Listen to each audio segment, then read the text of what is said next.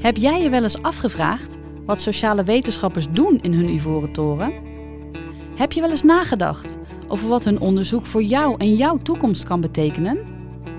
In deze podcast ontmoet je de onderzoekers van onze afdeling, de Department of Psychology, Education and Child Studies, oftewel D PACS, aan de Erasmus Universiteit Rotterdam. In elke aflevering spreken we een andere collega die zijn of haar nieuwste inzichten uit de psychologie en pedagogische wetenschappen met ons deelt. Ik ben Kimberly Brevaart en ik werk als wetenschapper in de organisatiepsychologie aan de Erasmus Universiteit Rotterdam. Samen met mijn collega Martine Baars host ik deze podcast. Ik ben Martine Baars en ik werk als wetenschapper in de onderwijspsychologie aan de Erasmus Universiteit Rotterdam. Met deze podcast willen we de inzichten uit het onderzoek naar de praktijk brengen. We zijn heel benieuwd naar jouw reacties en ervaringen. Vind ons op onze LinkedIn-pagina D PACS Podcast. Veel plezier met deze podcast. Laat je inspireren en doe nieuwe inzichten op.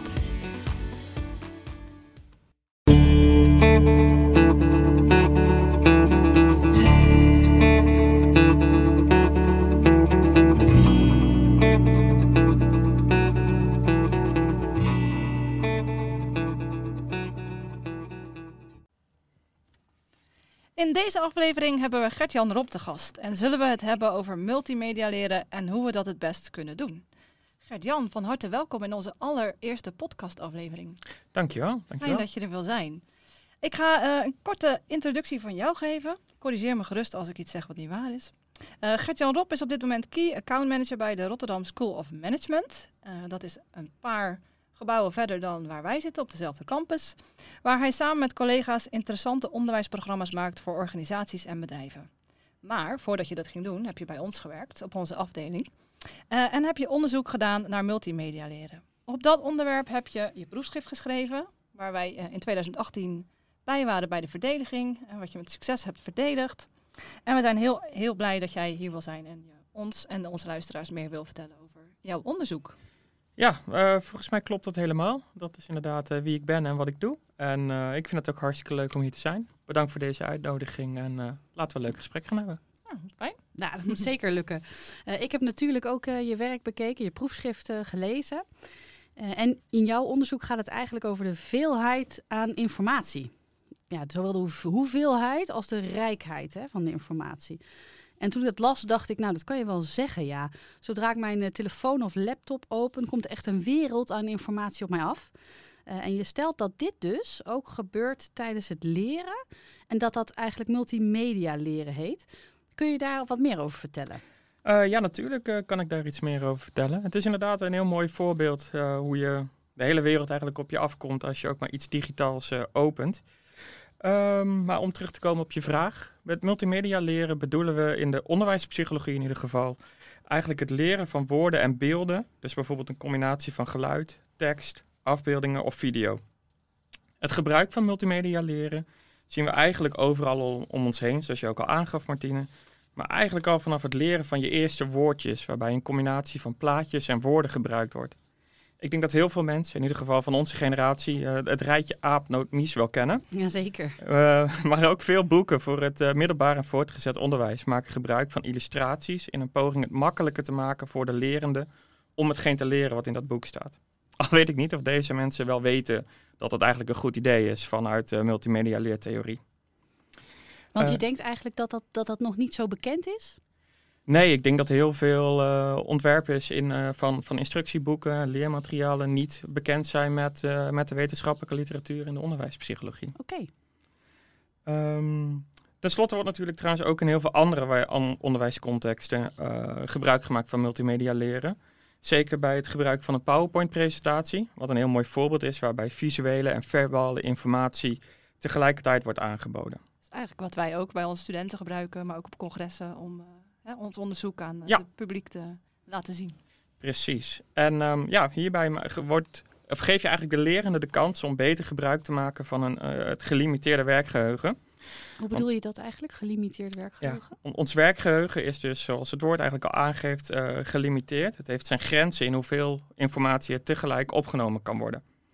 En onderzoek heeft laten zien dat dit werkgeheugen twee zogenoemde kanalen heeft. uh, een visueel kanaal en een verbaal kanaal. Uh, en dus gelukkig kun je dit, deze gelimiteerde capaciteit van het werkgeheugen effectiever benutten als je zowel woorden als beelden gebruikt bij je lesmaterialen. Dus ik weet niet of jullie dit inderdaad wisten als je een PowerPoint gebruikt. Maar door inderdaad beelden en tekst met elkaar te combineren, zullen je studenten hopelijk meer onthouden. Tenminste, oh, als ze opletten. Niet. Dat wist ik niet. Um, ja, dit is dus eigenlijk ook in een notendop meteen het goede aan multimedia leren. Uh, als je de ontwerpprincipes op de juiste manier toepast, zullen je studenten effectiever en efficiënter leren. Kan je iets uh, meer vertellen over wat je bedoelt met ontwerpprincipes? Ja, ja, tuurlijk. Uh, Uh, bijvoorbeeld het principe wat ik zelf onderzocht heb, is het uh, redundantieprincipe of het redundancy principle. Uh, wat aangeeft dat als je informatie aanbiedt die niet direct noodzakelijk is voor het leerproces, dat je dat eigenlijk beter niet kan doen, omdat dat het leren schaadt. Ook weer omdat je eigenlijk aanspraak maakt op je gelimiteerde werkgeheugen, wat je eigenlijk wil gebruiken voor processen die wel relevant zijn voor het leren. Oké. Okay. Okay. Um, en het slechte aan, aan uh, multimedia leren, of ja...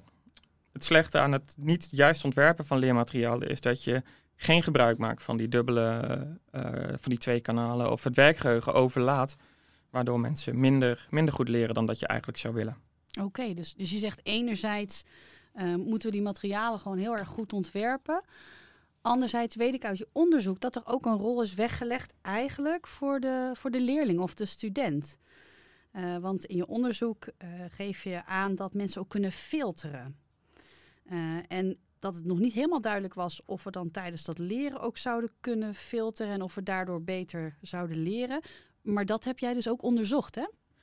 Ja, dat heb ik inderdaad, of ik heb het inderdaad geprobeerd te onderzoeken. Dat is natuurlijk altijd uh, een beetje een, uh, een boundary condition, zeg maar, van het, uh, van het hele gebeuren.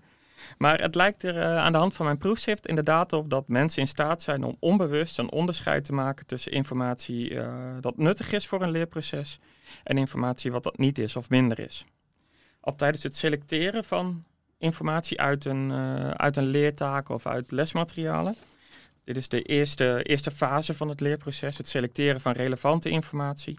Daarna wordt deze geselecteerde informatie georganiseerd in een schema, waarna het wordt geïntegreerd in het langetermijngeheugen. En in tegenstelling tot het korte termijngeheugen heeft het langetermijngeheugen geen uh, limitaties op zijn capaciteit. Dus door dat organiseren kunnen we het eigenlijk in ons langetermijngeheugen opslaan om later weer te gebruiken? Ja, eigenlijk wordt informatie uit het verbale en het visuele kanaal wordt geïntegreerd met informatie die al in het langetermijngeheugen is. En dat wordt op die manier opgeslagen, waardoor je er... Uh, in principe uh, altijd bij zou moeten kunnen. Dus organiseren en integreren, ja. Als ik het goed samenvat. Ja.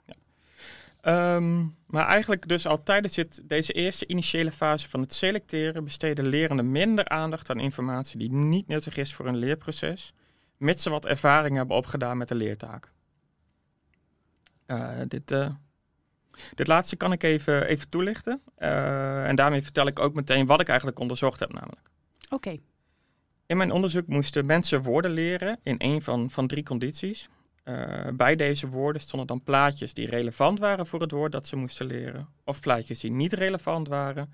Of geen plaatjes.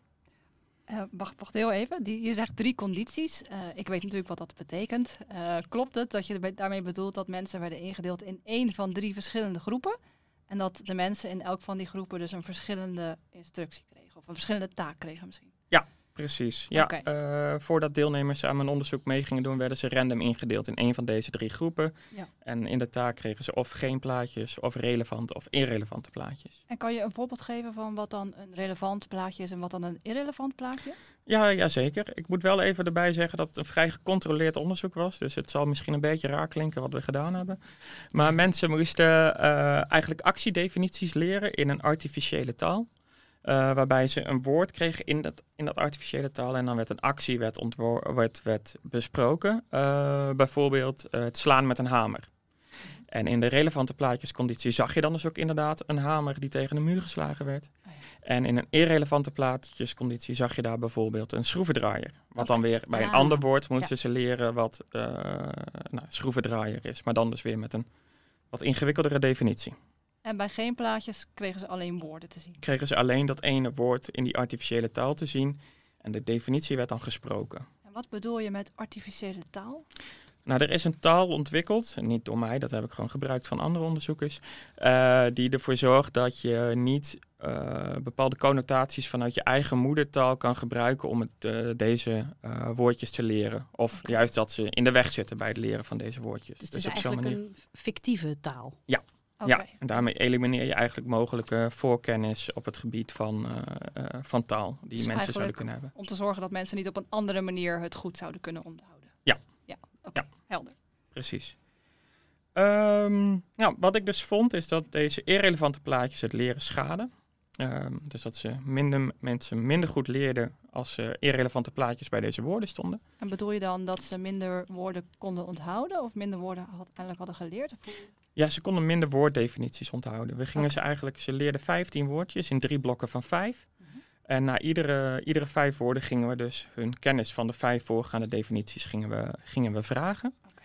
En we zagen dus, wat ik, al, wat ik al aangaf, dat die irrelevante plaatjes, dan leerden mensen minder goed. Dus ze scoorden minder goed op, op, het, uh, op het opschrijven van de definities van de woorden die we vroegen. Mm-hmm.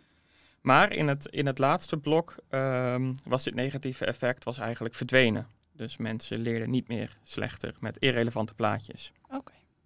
Dus dat bedoel ik ook met dat mensen ervaring hebben opgedaan met de taak... of misschien meer specifiek met het design van de taak. Omdat ze dus wisten dat die plaatjes in ieder geval voor hun leerproces niet relevant waren. Oké, okay, ja. Um, nou, dit is natuurlijk in principe maar een hypothese uh, dat mensen er niet naar kijken. Maar gelukkig hebben we deze hypothese ook getest... Want uh, tijdens het experiment hebben we ook de oogbewegingen van deze deelnemers gemeten. En ook deze, uh, deze analyse liet zien dat, terwijl initieel alle deelnemers evenveel naar de plaatjes keken, als er plaatjes waren dan natuurlijk, um, dat uh, als mensen meer ervaring opdeden met de taken in de irrelevante plaatjesconditie, gingen ze minder naar de plaatjes kijken. Terwijl in de, in de relevante plaatjesconditie deden ze dat niet. Uh, dus dat laat eigenlijk inderdaad zien dat mensen deze plaatjes minder gingen selecteren. En dat daardoor het negatieve effect op leren ook, ook verdween. Dus okay. eigenlijk dan door te kijken of door te meten waar de participanten naar keken... kon je iets zeggen over of ze wat met dat materiaal deden. Dus als ze er minder naar keken, dan was de assumptie dat ze er minder mee deden. Ja, dat okay. is inderdaad in ieder geval de assumptie die onder heel veel eye-track uh, onderzoek... of ja, meten van oogbeweging onderzoek uh, ligt. Ja. Oké, okay. oké. Okay. Oké, okay, dus uh, we kunnen dus eigenlijk door ervaring op te doen met bepaald testmateriaal... dat op een bepaalde manier wordt aangeboden, zorgen dat we minder last hebben van die redundante informatie, van die irrelevante plaatjes bijvoorbeeld in jouw taak. Uh, wat betekent dit eigenlijk voor onderwijs en voor training? Moet je anders te werk gaan bij het ontwerpen van lesmateriaal uh, als je beginners hebt uh, versus meer expert? Uh, ja, ik denk dat je gewoon in de algemene praktijk wel al kan zeggen, onafhankelijk van mijn onderzoek, dat je anders te werk moet gaan als je beginnend iets leert dan wanneer je experts iets leert. Uh, dit eet in de literatuur, in de onderwijs, in de literatuur van onderwijspsychologie ook wel het expertise reversal effect. Uh, wat eigenlijk aangeeft in, in grote lijnen dat informatie, welke relevant en cruciaal is voor beginners, juist redundant kan zijn voor experts. Um, dus bijvoorbeeld als je extra uitleg bij een plaatje toevoegt, waar een beginner daar wat aan kan hebben, heeft een expert dat niet nodig en zal dat dus eigenlijk ook zijn of haar leerproces schaden. En eigenlijk kun je in grotere lijnen zelfs nog zeggen dat de manier waarop je instructies aanbiedt, uh, dat je dit kan of zelfs moet verschillen tussen beginners en experts. Hiermee wil ik eigenlijk zeggen dat waar je beginners echt bij de hand moet nemen en heel veel ondersteuning moet geven en aan de hand van uitgewerkte voorbeelden, ook weer omdat hun werkgeheugen gelimiteerd is, moet je ze zo voornamelijk dit, dit gebruiken om iets nieuws te leren en niet om bekend te raken met de taak. Maar experts die hebben al veel meer... Uh, veel meer kennis en die hebben dus meer ruimte ook in hun werkgeheugen om meer vrijgelaten te worden. En dat je ze een casus geeft waarbij ze zelf, uh, welke ze zelf verder moeten gaan uitwerken. En hoe, hoe komt het dan eigenlijk dat uh, je zegt, nou je moet beginners moet je andere instructie geven dan experts en dat heeft met dat werkgeheugen te maken. Hoe, hoe zit dat dan precies? Want iedereen heeft toch in principe dus hetzelfde geheugen om het zo te zeggen. Dat werkt bij iedereen toch hetzelfde? Ja, ja, dat is inderdaad, ik denk dat ik dan misschien net niet helemaal het duidelijk aangaf, maar het gaat voornamelijk om de hoeveelheid voorkennis die mensen hebben. Dus als je al veel meer voorkennis hebt, dan is bepaalde informatie, weet je eigenlijk al. En als je dat dus gaat, toch aandacht aan gaat besteden en toch gaat proberen te integreren, want dat doe je meestal automatisch met de nieuwe informatie, dan gaan er dus bepaalde cognitieve processen aan de gang die niet direct relevant zijn voor het leren. En daardoor zou je ook als expert nog steeds je werkgeheugen kunnen overbelasten, waardoor je dus minder leert dan wanneer je deze informatie niet zou toevoegen. Want als die informatie er niet is, kijken mensen er ook niet naar en doen ze er ook niks mee. Okay. Dus eigenlijk is het inderdaad vooral van belang van wat is de voorkennis van je, uh, van je lerende en hoe je, in hoeveel informatie je wel of niet aanbiedt. Oké. Okay. Dus wij kunnen hier eigenlijk als tip voor onze podcast uh, uit meenemen dat wij vooral veel naar voorbeelden moeten vragen als hier iemand komt met heel veel expertise waar wij en onze luisteraars wellicht ook niet heel veel uh, verstand nog van hebben. Ja, ik denk inderdaad dat iets van, uh, van een voorbeeld dat dat het altijd heel erg sprekend maakt. En ook inderdaad als je beginners iets moet leren dat je een uitgewerkt voorbeeld van een nieuwe taak geeft en niet gewoon zegt van probeer dit eens op te lossen en daarnaast wat feedback gaat geven. Maar in het begin dat je juist alle stappen duidelijk uitschrijft. Uh, dus niet in het diepe gooien per se? Nee. Nee, nee. Slecht idee. Oké. Okay. Uh, nou, dat is een mooi vooruitzicht hè? Van uh, leren vanaf beginner tot expert. Uh, en het is dus belangrijk om je instructie voor beginners uh, anders aan te pakken, in elkaar te steken dan die voor experts. En dat brengt me eigenlijk bij een van de stellingen van je proefschrift. Ik zal hem even voorlezen, want ik ga er niet van uit dat je die nog uit je hoofd kent. Uh, de beperkte invloed van het multimediaonderzoek op de onderwijs- en uitgeverspraktijk is betreurenswaardig. Kan je daar wat meer over zeggen? Wat bedoel je daarmee en wat kunnen we hier aan doen? Ja, dat kan ik zeker. En, uh, bedankt voor het voorlezen van de stelling. Want ik moet eerlijk bekennen dat ik ook mijn eigen proefschrift nog even weer moest lezen in voorbereiding op deze podcast. Dus het was een beetje weggezakt inderdaad. Um, ja, eigenlijk komt het een beetje terug op waar we eerder in het gesprek natuurlijk ook al over hadden.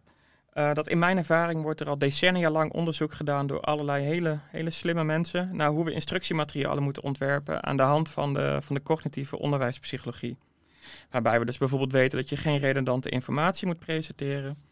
Of dat je twee bronnen van informatie die wel beide noodzakelijk zijn uh, voor het leerproces met elkaar moet integreren. Dus dat je ze fysiek zo dicht mogelijk bij elkaar moet plaatsen. Dit laatste is trouwens het split attention effect.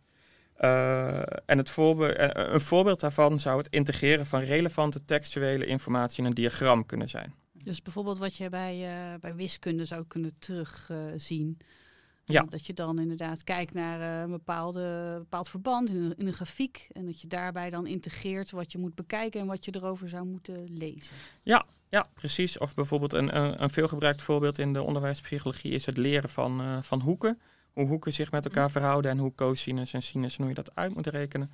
Je kan een driehoek tekenen en een stukje verderop alle uitleg. Of je doet bij iedere relevante hoek zet je meteen de uitleg van hoe je die hoek moet berekenen. Het tweede is dus inderdaad uh, het integreren van deze twee bronnen van informatie. En zou moeten leiden tot een, een, het, het oplossen van het split attention effect. Oké. Okay.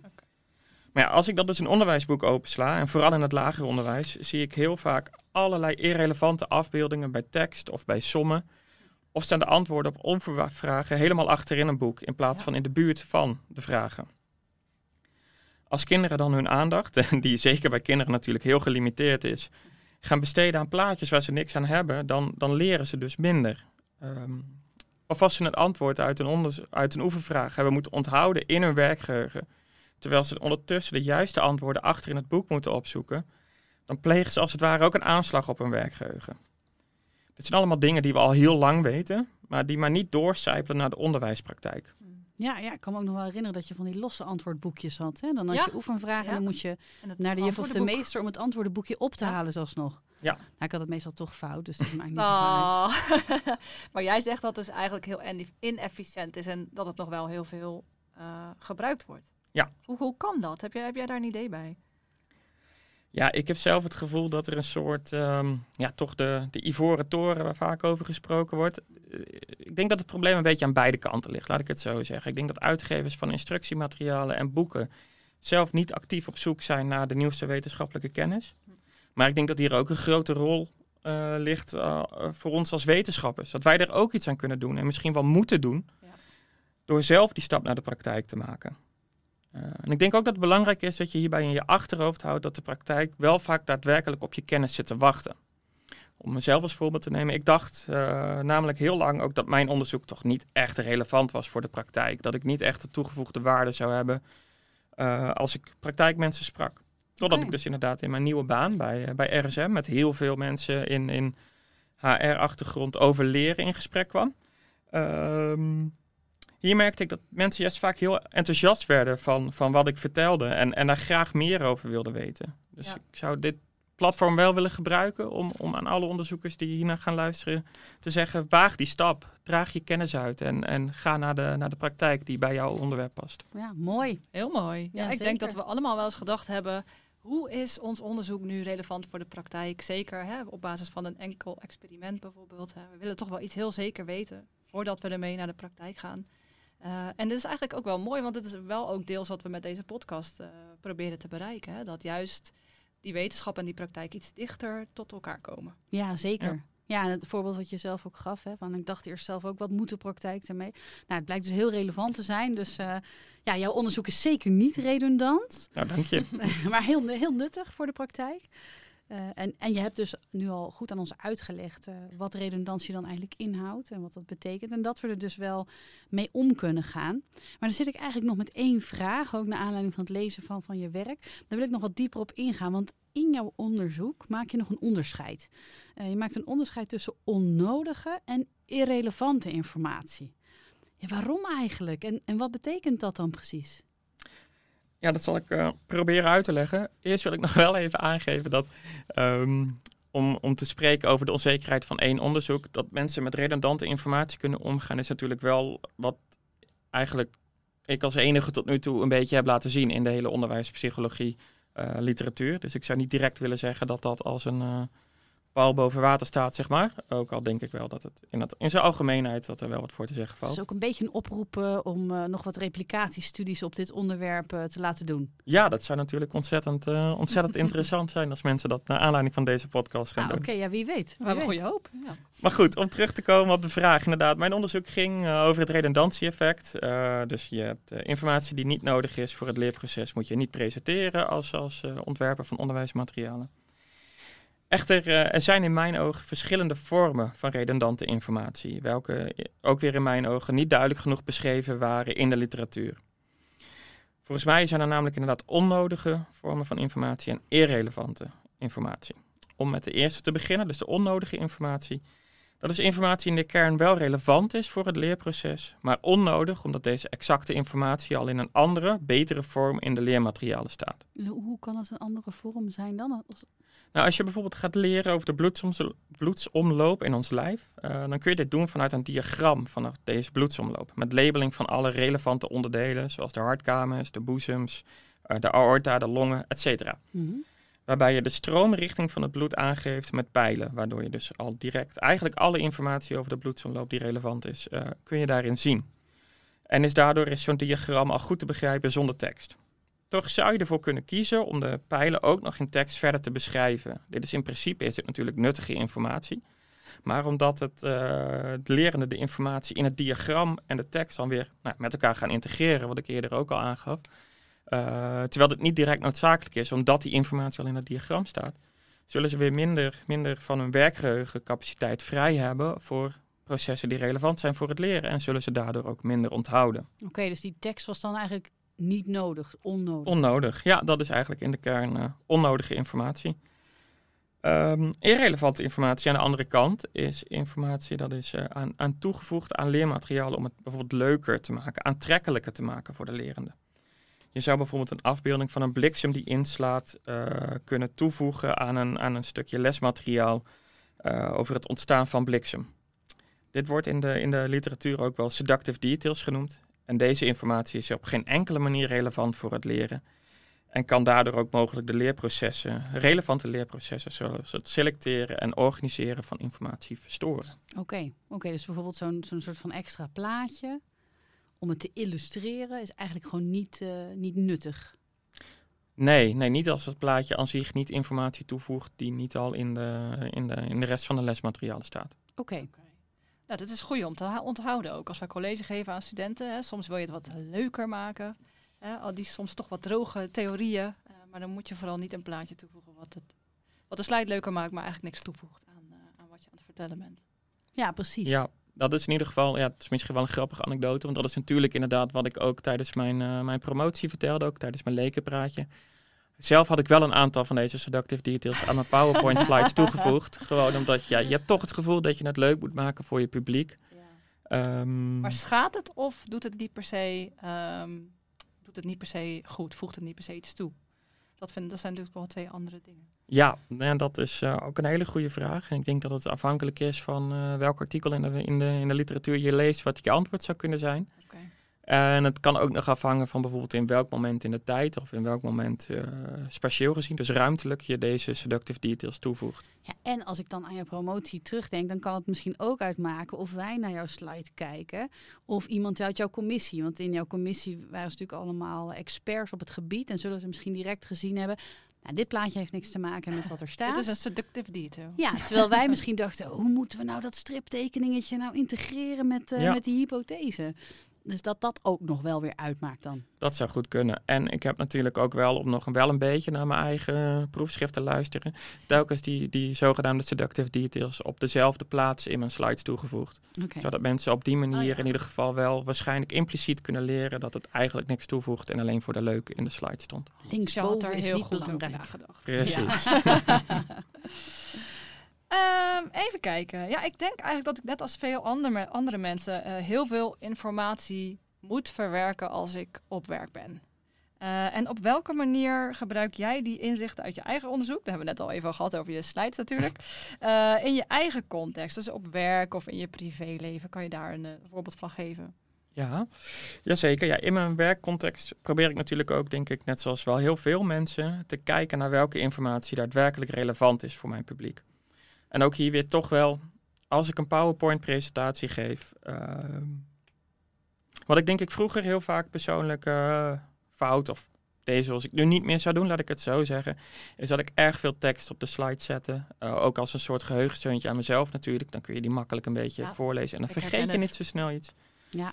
Dus die ga je als, als presentator ga je als het ware voorlezen. Um, dat is eigenlijk om, om twee redenen een, niet zo'n heel goed idee. Dus dat doe ik tegenwoordig ook niet meer. Probeer ik niet meer te doen. Um, ten eerste bied je dan inderdaad, zoals we eerder bespraken, bied je redundante informatie aan. En ook omdat je publiek dan vooruit kan lezen op je slides. En mensen lezen natuurlijk een stuk sneller dan dat ze luisteren. Dus terwijl zij al bij punt vier op je slide zijn, ben jij nog punt één aan het vertellen. En dan krijg je dus ook nog eens wat uit die twee, twee informatiekanalen, dat er verschillende informatie. Dus het is niet alleen overbodig, het is ook nog eens verschillend. Um, dus in mijn ogen heeft een goede slide zo min mogelijk tekst. En als je al tekst toevoegt, dan moet je ervoor zorgen dat die pas op het scherm komt als jij het als presentator ook behandelt. Oké, okay. Goeie tips. Ja, helder. Die ga ik zeker meenemen. Ja. Ja, misschien is het dan ook wel een beetje te simpel gedacht. Maar als ik jou zo hoor, dan zou ik zeggen, als informatie dus redundant is, onnodig, irrelevant, Uh, dan zou het vrij makkelijk moeten zijn om dat dus ook weg te laten uit leermaterialen. Waarom gebeurt dat eigenlijk niet? Ja, ik denk dat we hier eigenlijk weer uh, nou, het eerdere onderscheid wat ik maakte tussen onnodige en irrelevante informatie uh, goed kunnen gebruiken.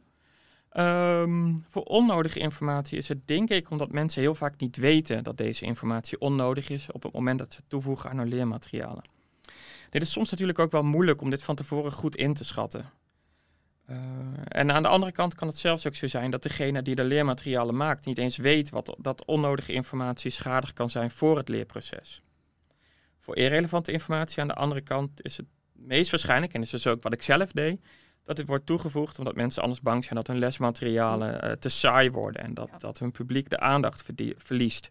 Als er niet om de zoveel tijd eens een keer een leuk detail of een leuk plaatje voorbij komt. En, en dit is trouwens ook een mogelijkheid die, uh, voor zover ik weet, nog niet heel uitgebreid onderzocht is, aangezien veel van het multimediaonderzoek gedaan wordt met relatief korte leertaken. Uh, niet met bijvoorbeeld het lezen van een volledig boekhoofdstuk. Dus ja, we hadden het eerder over vervolgonderzoek. Misschien is dit ook een leuk onderwerp voor ja. een vervolgonderzoek voor een van jullie luisteraars. Ja, precies, precies. Dus het is eigenlijk zo dat we niet altijd weten wat nou uh, onnodig is als, het, als, oh ja, als maker van leermaterialen. En het zou kunnen zijn dat we misschien ook echt nog moeten, moeten uitvinden wanneer is iets irrelevant en wanneer is het misschien toch nuttig. Dus daar ligt nog wel een heel... Uh, Heel gebied ja. open om te onderzoeken. Ja, ja, zeker. Vooral irrelevante informatie natuurlijk. Zeker als mensen dat wel kunnen negeren. En zoals Kimberly al aangaf, van als we niet weten of het het leren daadwerkelijk schaadt of niks doet. Ja. Maar het zou in een langere leerta- leertaak wel de motivatie en, uh, en zeg maar de interactie met de leermaterialen kunnen verbeteren. En misschien moet je het dan juist wel, uh, wel toevoegen. Dus ja. ja, wat mij betreft ontzettend interessant om eens te onderzoeken. Ja, helemaal eens. Nou, Martine en ik hebben eigenlijk nog uh, één laatste vraag aan jou. Uh, en dat is de volgende. Op basis van je bevindingen kan ik me voorstellen dat je wat meer inzicht hebt in de materialen die we moeten maken uh, en aanbieden in training en onderwijs. Daar hebben we het ook al even over gehad, hè? Uh, of dat nou in een boek is of online. Wat zouden nou jouw drie gouden tips zijn voor trainers en onderwijzers op basis van het onderzoek wat jij hebt gedaan? Ja, dat is uh, echt een hele goede en, uh, en leuke vraag. En um, om maar meteen met een wat algemenere tip vanuit eigenlijk de onderwijspsychologie te beginnen, is dat het altijd een heel goed idee is om te vragen om nou, precies drie tips. Omdat mensen dan nog in staat zijn om dit als, als drie verschillende items op te slaan in hun uh, gelimiteerde werkgeheugen. Nou, dat hebben we dan per ongeluk goed gedaan. Ja, dus uh, dat, dat komt inderdaad goed uit. Maar laten we, of laat ik proberen drie gouden tips vanuit mijn onderzoek uh, te formuleren. Ik denk dat het belangrijk is om, om tijdens het onderwerp, ontwerpen van je lesmaterialen altijd te kijken, dus wat ik al eerder aangaf, naar welke informatie cruciaal is voor het leerproces van je publiek en welke informatie niet. Als het niet nodig is, verwijder het dan, omdat je studenten dus anders inderdaad gaan selecteren en organiseren in hun werkgeheugen. Uh, en dan leren ze minder, uh, onthouden ze minder van de relevante stof. Dus dat is uh, okay. eigenlijk tip één. Ja. Tip twee. Tip twee. uh, um, ik denk dat het daarbij dus ook meer specifiek echt vanuit mijn onderzoek. Kijk hierbij ook naar de ontwikkeling van je studenten over tijd en, en de ervaring die ze opdoen tijdens de leertaak. Informatie die in het begin misschien relevant is, is dat later mogelijk niet meer. Omdat hopelijk je studenten natuurlijk tijdens het hele onderwijs wat je geeft steeds meer experts zullen worden in het, in het onderwerp wat je geeft. Ja. Uh, dus dan kun je dat misschien later juist beter weglaten, terwijl je het in het begin wel moet toevoegen. Ja, dus je moet blijvend kijken van wat is voor mijn studenten of leerlingen nou relevant en niet relevant. Ja. Okay. Ja. Tip drie. Tip drie. Uh, als je dus wel juist een hele gemixte groep studenten hebt qua voorkennis, wat bijvoorbeeld bij online leren misschien vaak aan de hand is, heb je minder controle ja. over wie precies met jouw lesmaterialen zal, uh, in aanraking zal komen. Zal sommige informatie dus voor een deel van je studenten relevant zijn, terwijl het voor andere mensen juist niet relevant of onnodig is. Ik zou zeggen, zet de informatie waarvan je dit denkt, van dat dit zou uh, verschillend kunnen zijn voor mensen met verschillende achtergrondkennis, zet dat altijd op een vaste plek. Zodat studenten voor wie het niet relevant is, dit, dit doorhebben en er toch sneller minder aandacht aan gaan besteden. Oké, okay, dus als je dan al weet van nou, dit is mogelijk voor een bepaalde groep relevant, maar voor anderen niet, dan, dan mag dat een vaste kolom of vaste hoek krijgen of een vaste... Ja. Ja, en dat, dat zie je trouwens wel, denk ik, in veel lesmaterialen. Tenminste, dat kan ik me herinneren van mijn eigen boeken van vroeger. Dat er dan een soort verdiepings, ja, ja. Uh, verdiepingsblokken waren. Nou, dat ja. is dus wel een goede ja. manier waarop je inderdaad extra mensen... stof. Ja, met ja. meer voorkennis toch nog... Of een blauw driehoekje bij de wiskundesommen die niet voor ons, niet voor mij in ieder geval waren. ja. De moeilijkere sommen. Oké, okay, ja. nou helder. Drie mooie tips. Heel goed. Ja, bedankt uh, voor het uh, superleuke gesprek over jouw onderzoek. Um, niet alleen uh, wij vinden dit heel interessant, maar onze luisteraars uh, ook. Uh, we hebben dus ook een leuke vraag van een van onze luisteraars binnengekregen. Uh, en die wil ik graag aan je voorleggen als afsluiter van, uh, van ons gesprek. Uh, de vraag uh, van de luisteraar is, uh, als er dan iets moet veranderen op basis van je onderzoek, is dat dan nou de instructie waar die lerende mee om moet gaan? Um, of moet die lerende zelf maar veranderen? Hè? Moet die maar leren filteren?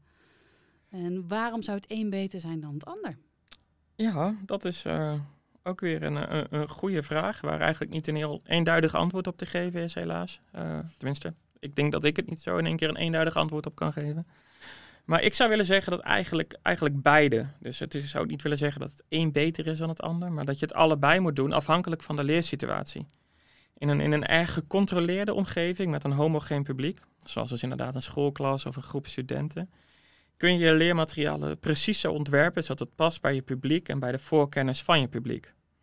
Echter, wanneer je dus materiaal ontwerpt voor een website waarbij je het kennisniveau van je publiek niet of moeilijker kan inschatten, kun je gerichte instructies geven over hoe om te gaan met je leermaterialen afhankelijk van eigenlijk de, de voorkennis die deze mensen hebben. Oké. Okay.